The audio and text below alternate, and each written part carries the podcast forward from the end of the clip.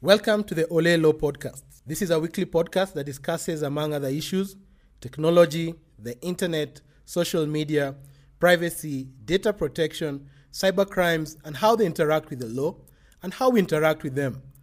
I'm your host, and my name is Mugambi Laibuta. Most of the contents on this podcast is available on my website,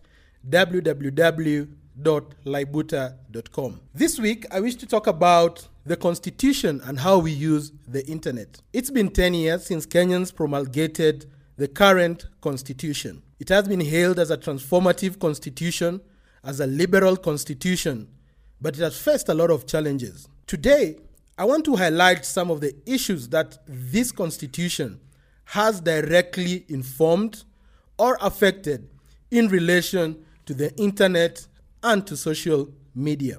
First, I'd like to begin and say this constitution was hailed to be one that used technology in its drafting process. In its public participation process, legal scholars, constitutional scholars have talked about the website that was set up by the committee of experts, the YouTube channel, and emails, and how technology was used in informing the text of the Constitution. After that, of course, there have been many initiatives around the world where technology and the internet have been used for purposes of constitutional drafting and constitutional reforms. Just to start from the top of the Constitution, Article 10, how public participation has been very key using the internet. We find that both national and county governments have set up online portals where people give their views relating to draft policy, draft legislation. Kenyans have used social media, Twitter, Facebook to ensure transparency and accountability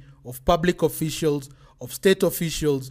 We've seen scandals being put out there through social media, and of course, this facilitated by the internet. We have seen legislation and policy withdrawn because of the noise, because of the agitation that has happened online websites i mean the unfortunate thing is that um, we find that both at national and county level the website use of emails uh, is, is not uniform however we can say that uh, in relation to article 10 on participation of the people on transparency and, and accountability that social media the internet has been very key. We also have platforms, for example, like eCitizen. Counties themselves have online portals where you can pay your rates, you can pay cess, you can pay land rates, etc. When we go to the Bill of Rights, there are several rights that we enjoy online. But however, I wish to state that how you enjoy rights offline should be the same as how you enjoy rights online. There should be no difference. When the drafters of the Universal Declaration of, on Human Rights first talked about the first International Bill of Rights, rights were supposed to be enjoyed on any platform. It didn't matter whether it was on radio,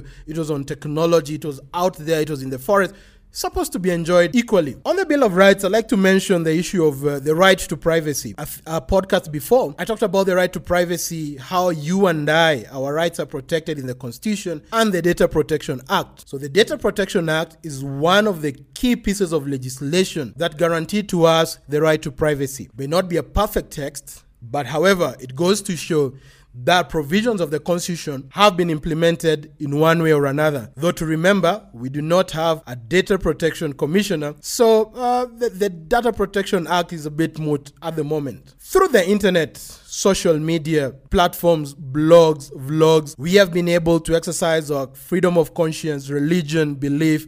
Like now in the COVID era, religious organizations are out there using Zoom, using different kinds of platforms to spread their gospel as it, as it is. Of course, we have now the two rights that have really been impacted by the internet in relation to the Constitution of Kenya 2010. That is the right to freedom of expression and freedom of the press. We have seen uh, many years ago, I mean, around five, five or more years ago, we had uh, bloggers being arrested, and it's still happening now, where you find a blogger will post something online, will criticize the government, will expose corruption, will expose looting, and they are arrested and charged for various offenses. I'm sure some of you remember the Kenya Information and Communication Act, the crime that was being called the misuse of a telecommunication device. And quite a lot of um, bloggers got arrested and charged on this um, on this aspect. Also, there was this draconian colonial crime which was called undermining the authority of a public officer. And lastly, there was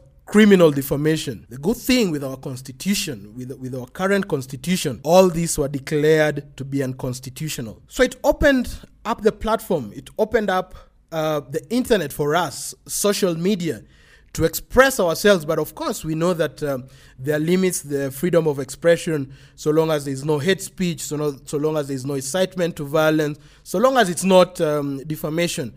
Because of course, people who've engaged in on in defamation online have actually been sued, and uh, the courts have um, have rendered judgment in favor of people who have been defamed. On freedom of the media, like now, I have a podcast. Uh, we have vloggers we have um, online uh, online radio. We had migration from analog to digital. So the freedom of the media is quite robust. If we compare this with some of our neighboring countries where the freedom of the media is shrinking, Kenya still, by and large, I mean, it's arguable, but still there's this uh, freedom of the media for all of us the right to access to information online. Now there's a lot of information, there are troves of information online about different things, both public and private. You can undertake your research. As we know, the other countries also around us where governments really tie down what kind of information you can access. So perhaps we can give credit to the Constitution of Kenya 2010 to some of these uh, freedoms that we have. Freedom of association, people have been able to mobilize online through social media. And this way we've seen uh, we've seen protests out there, some successful, some not. But the fact that even discussions, hashtags online,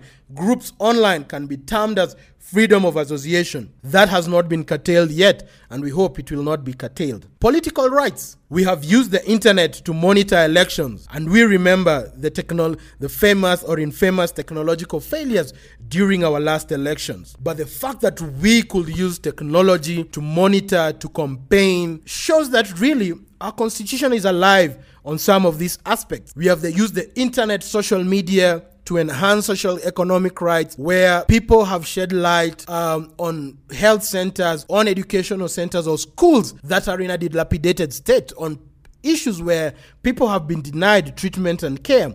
And of course, what this has meant by giving a voice using the freedom of expression online, socioeconomic rights have been enhanced. Persons with a disability, the youth and children, where children have been victims of violence or sexual offenses. This has been highlighted online. And of course, the Constitution uh, provided um, this platform. So, listeners, what I would like, wish to say is that our Constitution has allowed for all these freedoms that we enjoy online, in as much as we enjoy them offline, but it is good that we are in a position uh, to enjoy them online. However, there are certain challenges. As you note, over the years, the state has continuously worked towards policy and legislation to limit this freedom, to limit the freedom of expression, to limit uh, freedom of the media, and freedom of association. I'll give several examples. Like currently, we have uh, the Computer Misuse and Cybercrimes Act. Uh, which is still in operation. However, I'll not talk much about it because it's subject to a challenge of its constitutionality in the Court of Appeal.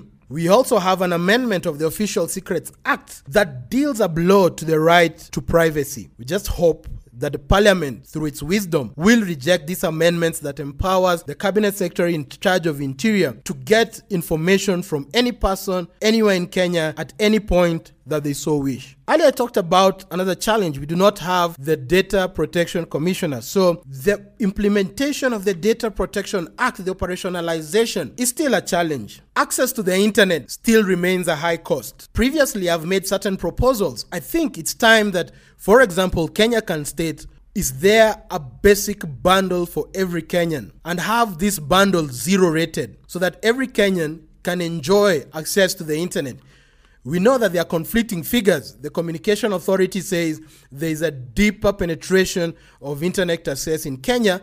However, the census data shows that there are fewer Kenyans who are accessing the internet. And in these COVID times where education is being accessed online, it is far from the reach of, of the poor. Hence, the state should consider, as I stated, have a basic bundle, let's say 1 GB, and say every Kenyan, the basic right to the internet shall be 1 GB. Don't tax that.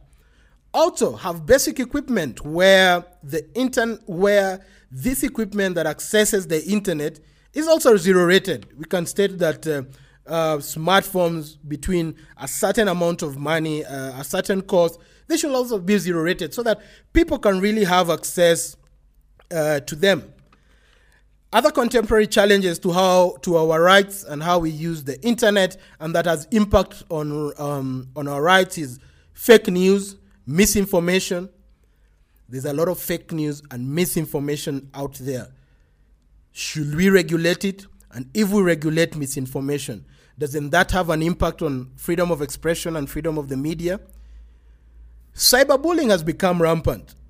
In, on my first episode um, of uh, the Ole Law podcast, I discussed several aspects of cyberbullying, cyber harassment, revenge pornography, and options that are available to the victims.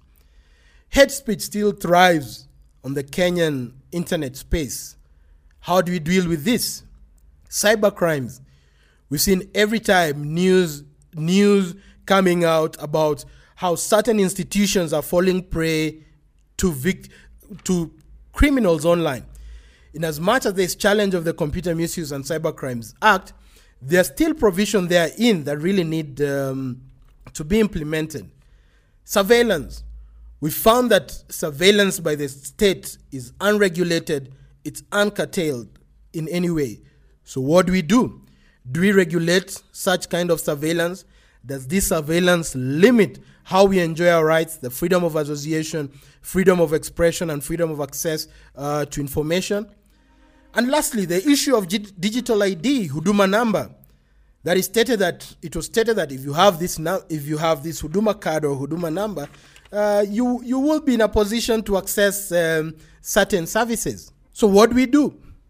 Amid all these challenges, what I wish to say is that the Constitution of Kenya, in its 10th year anniversary, we can say that its implementation by various actors and especially the judiciary has really protected rights online the rights to public participation, privacy, expression, media, our political rights. But there are still challenges that we have. And of course, the state will continue ensuring that it limits this space. That's it for this week. If you like to reach me, I am on Twitter at OLEZ, on Facebook, Ole Laibuta,